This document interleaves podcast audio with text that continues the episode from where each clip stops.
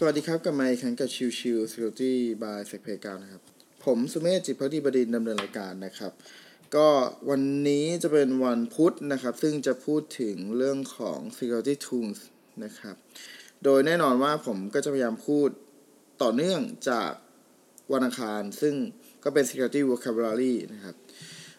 วันนี้เนี่ยจะพูดถึงตัวของ Security Tools สำหรับในการ Testing การโจมตี Broken Access Controlนะครับซึ่งก็คือ เอ ห้า ของ โอ ดี พี Top เท็น สองพันสิบเจ็ดนะครับตัวเครื่องมือในการทดสอบจริงๆถ้าเราแบ่งเป็น Static Analysis Tool กับ Dynamic Analysis Tool เนี่ยก็ต้องบอกว่าผลลัพธ์ของทั้งคู่เนี่ยค่อนข้างจะแตกต่างกันมากนะครับคือถ้าเป็นตัวของ Static Analysis Tool เนี่ยพบว่าที่ผมเคยใช้นะครับเพราะว่ามี Fault เกิดขึ้นเยอะมากนะครับแล้วก็ส่วนใหญ่มักจะไม่เจอด้วยซ้ำนะครับถึงได้เจอก็จะเป็น Fault ค่อนข้างจะเยอะดังนั้นเนี่ยตัวของ Static Analysis Tool เป็นอะไรที่ค่อนข้างจะตรวจจับการโจมตีที่เป็น Broken Access Control ค่อนข้างจะน้อยนะครับเป็นไปได้น้อยมากนะครับแต่ก็ยังมีนะมีบางส่วนที่ยังสามารถตรวจจับได้นะครับแต่ว่าถ้ามองเป็นมุมมองของ Dynamic Analysis Tool เนี่ยอันเนี้ยต้องบอกว่าจริงๆมันก็มีหลายๆ Security Researcher แล้วก็ Security Pentester ต่างๆนะครับได้มีการพัฒนาตัว Tools ในการใช้ในการโจมตีก็เยอะเหมือนกันนะครับสิ่งหนึ่งที่เขามักจะใช้กันก็คือการสร้างตัวปลั๊กอินให้กับตัวของ Burp Suite นะครับซึ่งมันก็จะมีหลายตัวนะครับอย่างเช่นตัวของ Auth นะครับ เอ ยู ที แซด นะครับ AuthMatrix เอ ยู ที เอช เอ็ม เอ ที อาร์ เอ็กซ์ แล้วก็ตัวสุดท้ายคือ Authorize นะครับ เอ ยู ที เอช โอ อาร์ ไอ ซี อี นะครับตัวของที่ได้รับความนิยมมากที่สุดเนี่ยก็คือ Authorize นะครับ Burp Suiteตัวปลั๊กอินที่ชื่อว่า Authorize นะครับจะเป็นตัวช่วยในการทดสอบในเรื่องของการทำ Insecure Direct Object Reference โดยเฉพาะนะครับ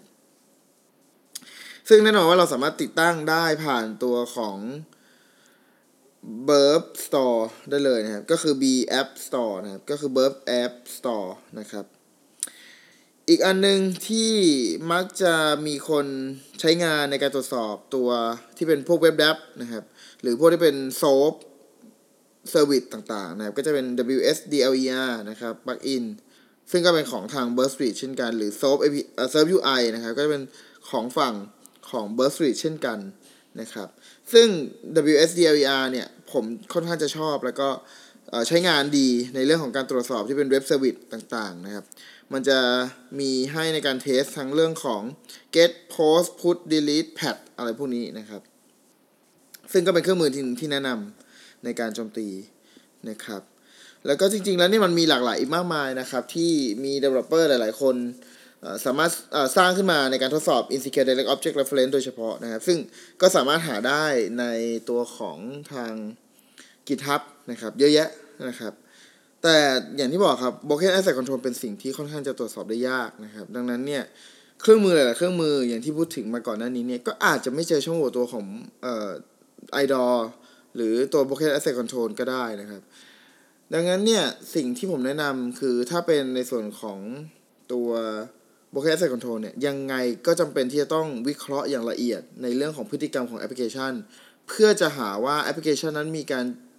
จัด ก, การตัวของเซกชันหรือการจัด ก, การการเข้าถึงตัวรีซอสใดๆหรือฟังก์ชันใดๆอย่างเหมาะสมหรือไม่นะครับเราสามารถ cross การทำงานระหว่าง user ด้วยกันได้ไหมเราสามารถใช้งาน